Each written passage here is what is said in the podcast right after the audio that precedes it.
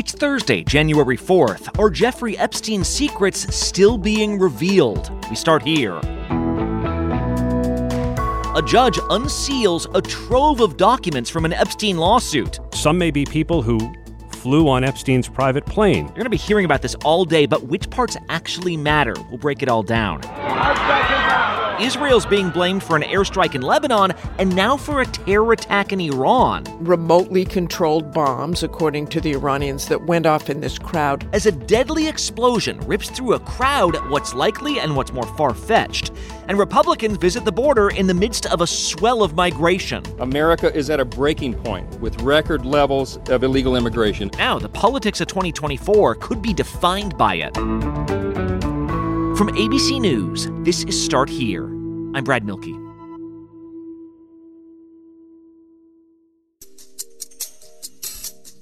When Jeffrey Epstein died in a jail cell in 2019, it meant that we might not ever get the full story behind what appears to be prolific sexual abuse. I remember being in a lot of pain.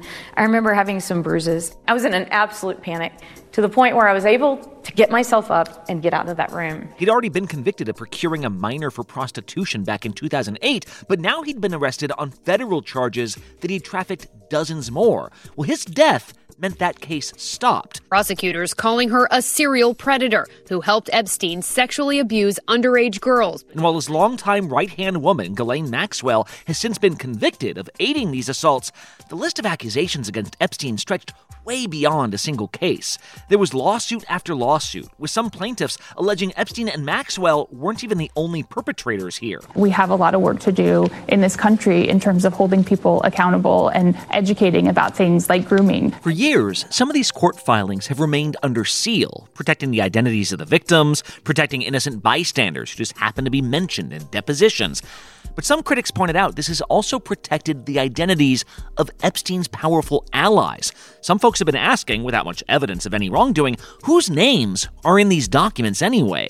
Well, last night, those names started being revealed as vast sections of these document troves are unsealed. Let's start the day with the ABC senior investigative correspondent Aaron Katersky. Aaron, I feel like this release has been hyped up for weeks, but lots of people still don't seem to be sure what documents are being unsealed. What what is happening right now? Yeah, there's been a lot of speculation that this is the long awaited client list of, of Jeffrey Epstein, that this will finally reveal uh, what certain powerful people were, were doing, whether they were on his private Caribbean island. I, Brad, it's not really any of that.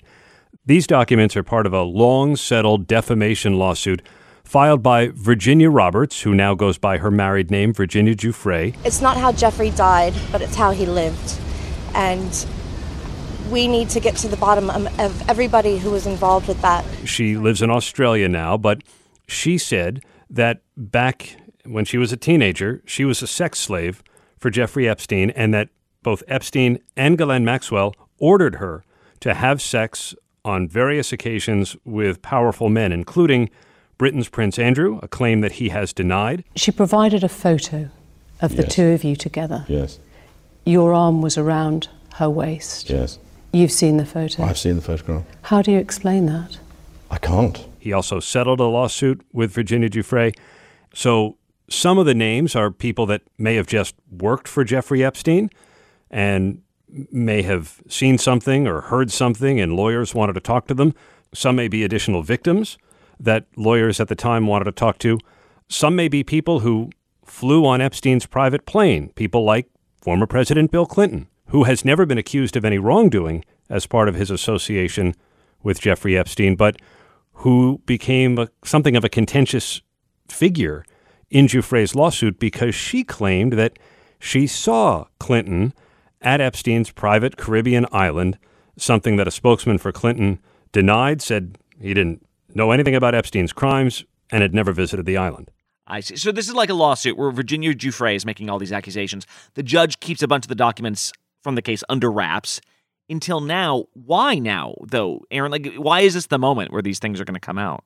These documents have been unsealed on a rolling basis over the last number of years. And, and finally, the judge just decided that there really was no longer a compelling reason to keep them fully sealed any longer. The judge is entertaining some objections from people who do not want their names publicly associated with Jeffrey Epstein.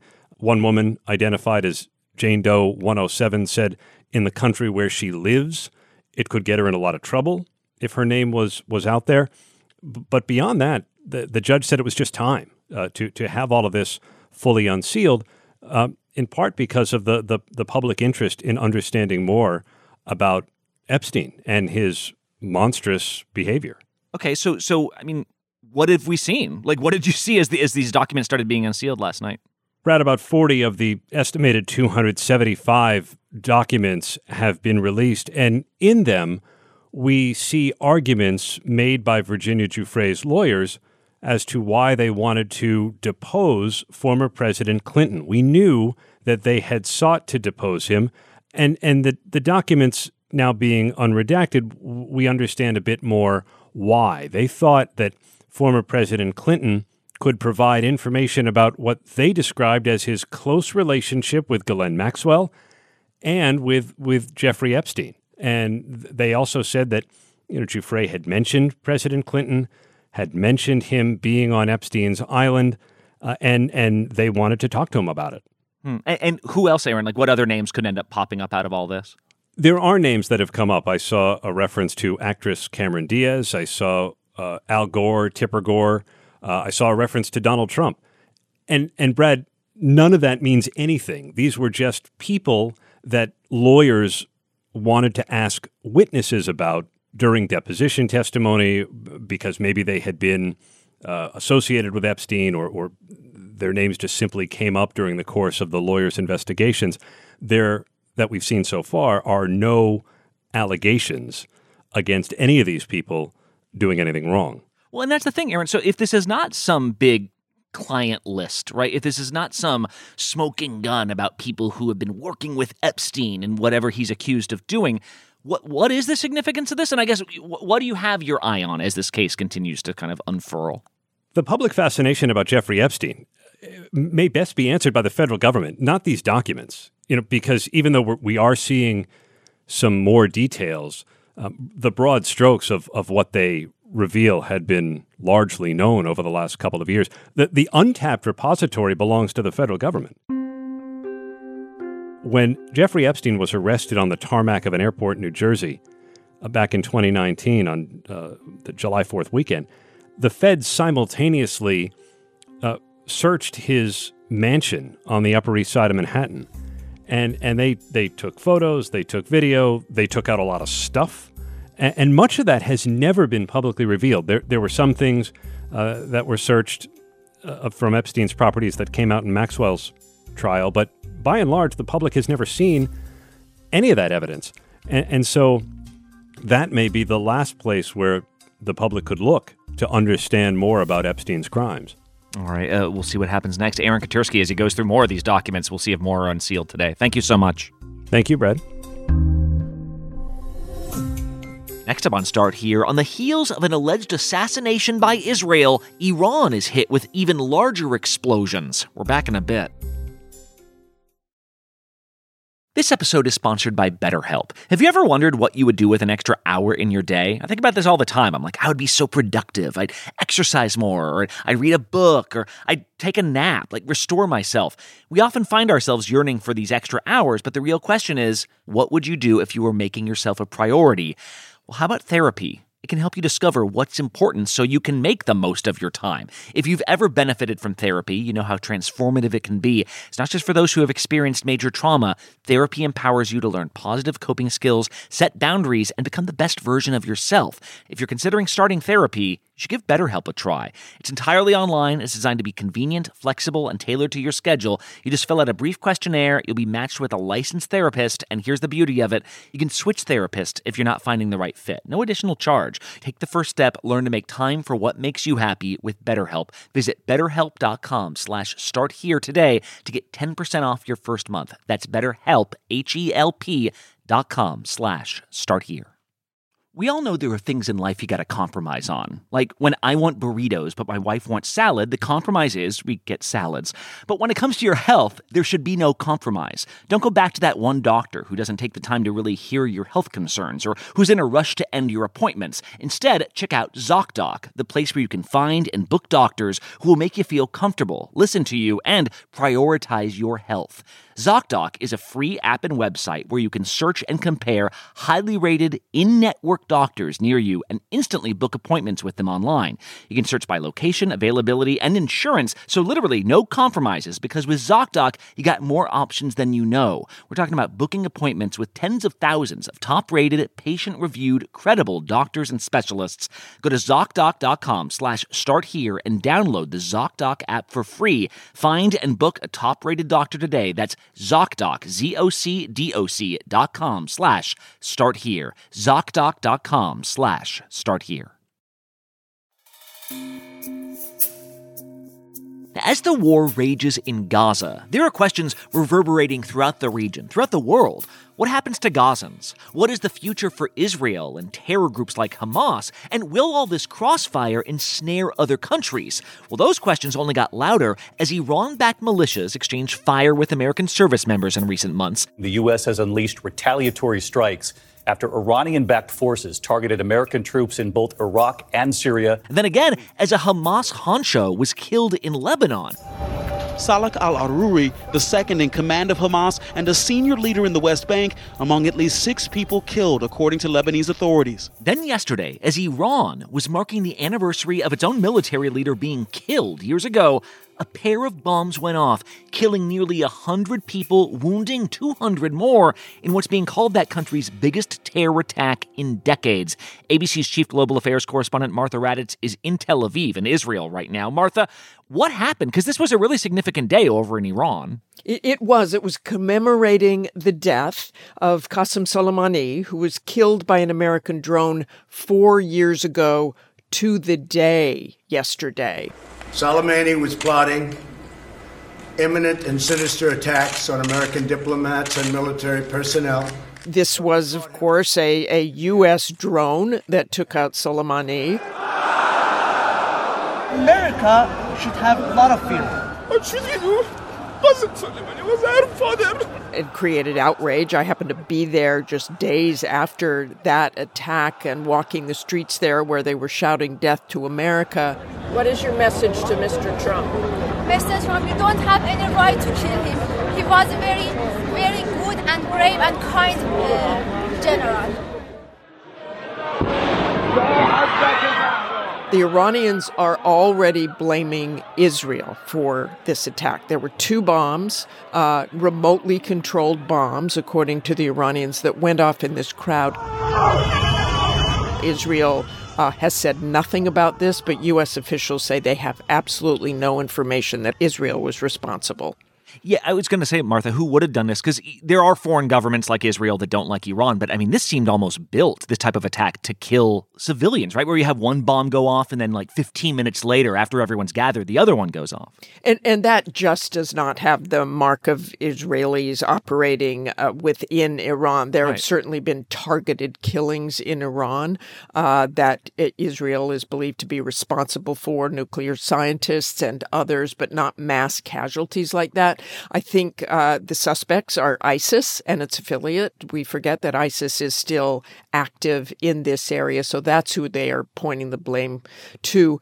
But Brad, you know, you got to believe, and and I've covered this region a long time. No matter what the Israelis say, no matter what the U.S. says, uh, the U.S. officials say, the Iranians are going to say it is Israel. Right, like this is the enemy, so this enemy must have done it, but. I guess if it's less likely for Israel to carry out this type of attack, it would be much more likely for Israel to do, like you said, a targeted strike, which is what we saw happen in Beirut, right? In Lebanon. Israel hasn't really confirmed or denied that attack, Martha, but U.S. officials are now saying they do think Israel was behind the killing of the Hamas leader. I guess my question to you is we've been spending all this time talking about how foreign countries are wary of a wider war. Is Israel worried about a wider war? Like, what what is their tolerance for for hitting other countries right now and stoking animosity with their neighbors? I, I, they certainly don't want a wider war, but you know, just sitting here right now, uh, you're surrounded by countries that are after Israel, that are after the U.S. We've had more than a hundred attacks on U.S. forces in Syria and Iraq. One on Christmas Day that was very serious, leaving several U.S. troops uh, wounded, one in critical condition, and and then you have the Houthis in Yemen who continue to fire on ships in the Red Sea and U.S. naval warships having to shoot down drones uh, that are flying all around the Red Sea from the Houthis. So I think that's the place that I would really keep my eye on in this is Yemen. All right, Martha Raddatz there. She landed in Israel to report on this strike, and then this whole thing in Iran happened. So, covering everything there in the East right now. Thank you. You bet. Every month, the U.S. keeps track of how many migrants are encountered by Customs and Border Protection as they cross the border. Well, recently, sources revealed to ABC News that the count for December was more than 300,000 encounters, the highest ever recorded. It doesn't matter what your political affiliation is, these crossings are having a big effect, to the point where some Democratic cities are taking new measures to limit the number of new arrivals. And yesterday, Republican lawmakers toured the border to argue for their agenda. ABC's Matt Rivers covers immigration. He's in San Antonio, Texas right now. Matt, what is the difference between 300,000 and, and past months, right? Can you just put into context how overwhelming this has become? So, uh, in my family, Brad, we kind of have a, a, joke. My wife always says, like a Christmas tradition or a New Year's tradition, that I will be spending some time down at the border around this time of year because every year we do see, uh, or almost every year, a spike in the number of crossings around this time of year. When when the temperatures start to go down, people want to get in before the, the new year, you do see numbers go up. Mm. What we have never seen is those kind of numbers. 300,000 plus, that, that is the all time record month for those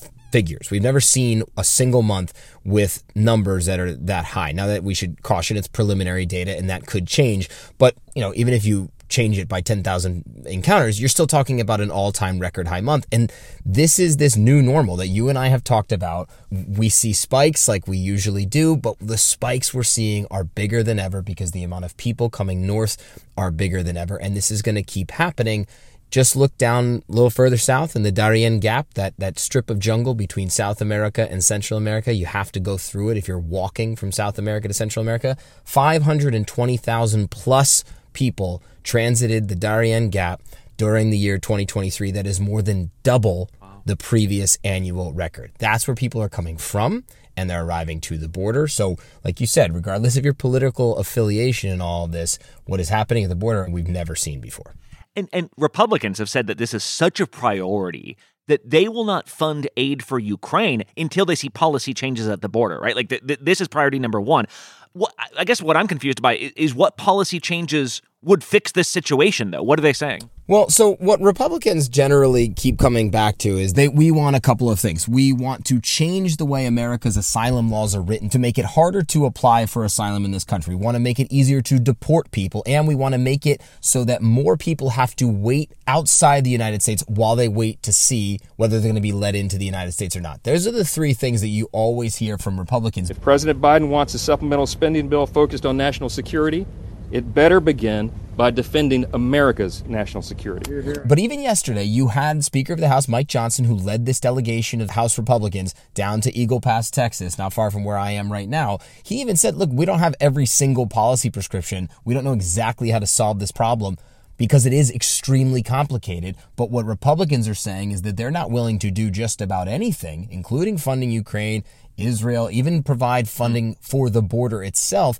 until there is some sort of deal struck that is going to change in a substantive way, according to Johnson, the policies at the border. But there's a couple complicated things here.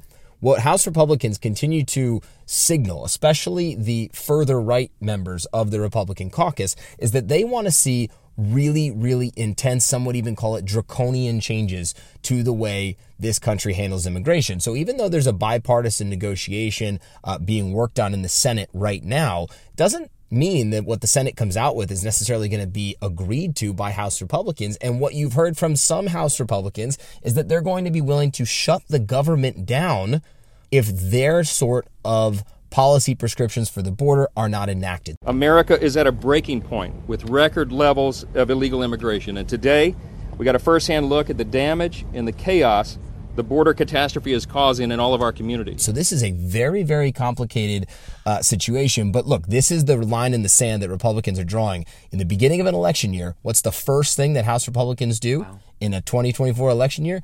64 of them go down to the border and say, this is where we're drawing the line in the sand. It tells you what the rest of this year is going to look like. Republicans are going to campaign on this.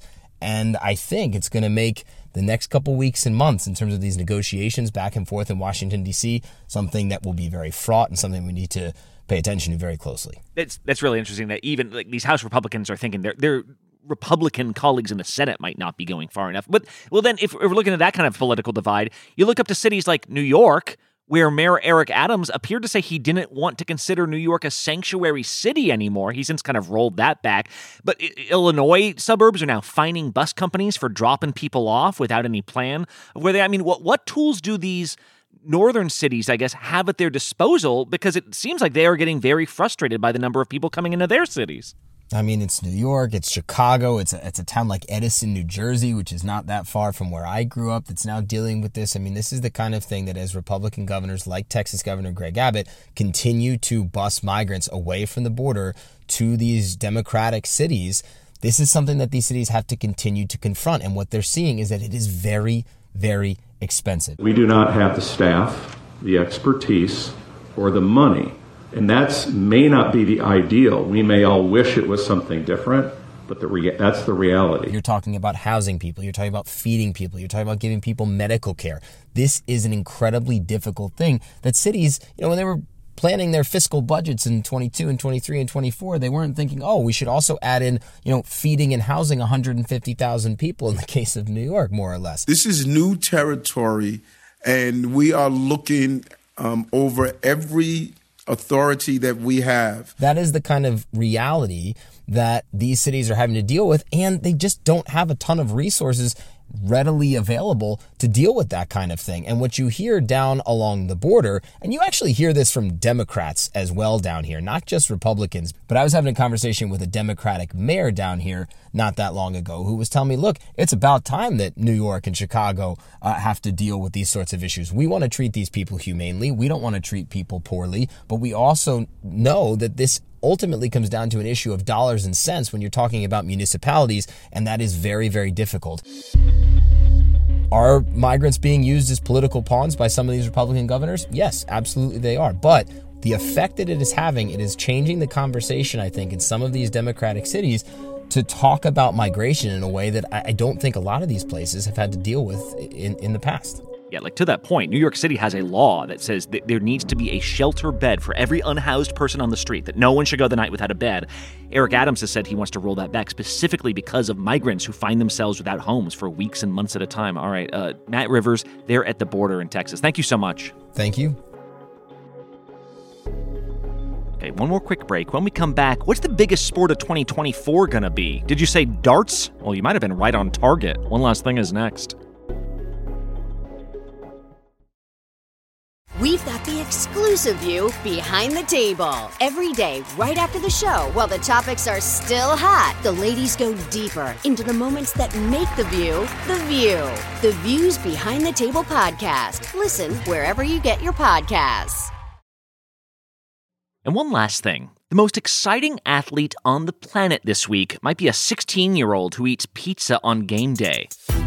It's just, obviously, I've got a lot of followers now Luke Littler is from northern England. He's got the wispy beginnings of a beard. He doesn't look like he's chiseled out of marble or anything, but that's okay because he plays darts. There's just there's no pressure.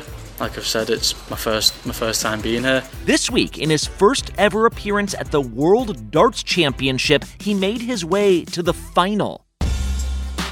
Here's what you gotta know darts is weirdly popular in the UK and Ireland. It's a product of pub culture, of course, but promoters have turned it into a spectacle.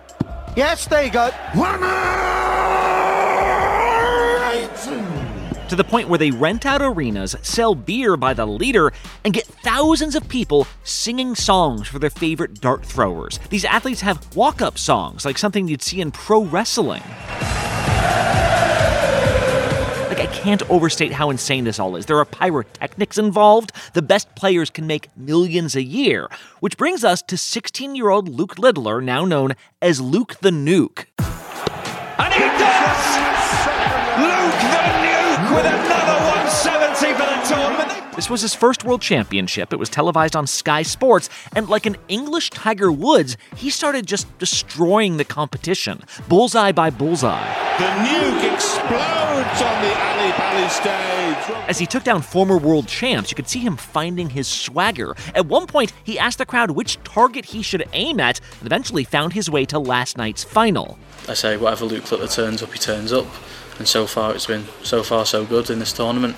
In the span of just a week, he's become a superstar. Because think about it, darts players remind us of the pro athlete we'd like to be, right? Talented, maybe, but none of us eating salads on Christmas Eve stuff. The workday starts around noon latest, you go to the bar, and even then, all you gotta keep in shape is your forearm. In fact, Luke the Nuke described how his pregame routine is a ham and cheese omelet in the morning, and if he wins, he treats himself to a kebab. He lost last night to a fellow Englishman named Luke Humphries, which might have been just as well. If he wanted to celebrate his win with a pint, we're still not old enough to legally drink it. Illegal drinking age in Britain, 18 years old. By the way, poor Luke Humphries, he won the thing and got 500,000 pounds, and he's got the cooler nickname. He's got Cool Hand Luke, and all anyone can talk about is the 16 year old darts phenom. But count me in. I'm watching these dart championships every year from now on. Hey, I'm off tomorrow because I'm doing something equally nerdy. I'm going to be in a backgammon tournament. You didn't know your boy Brad was that into board games, and Flaherty will be in for the last day of the week. I'll talk to you later.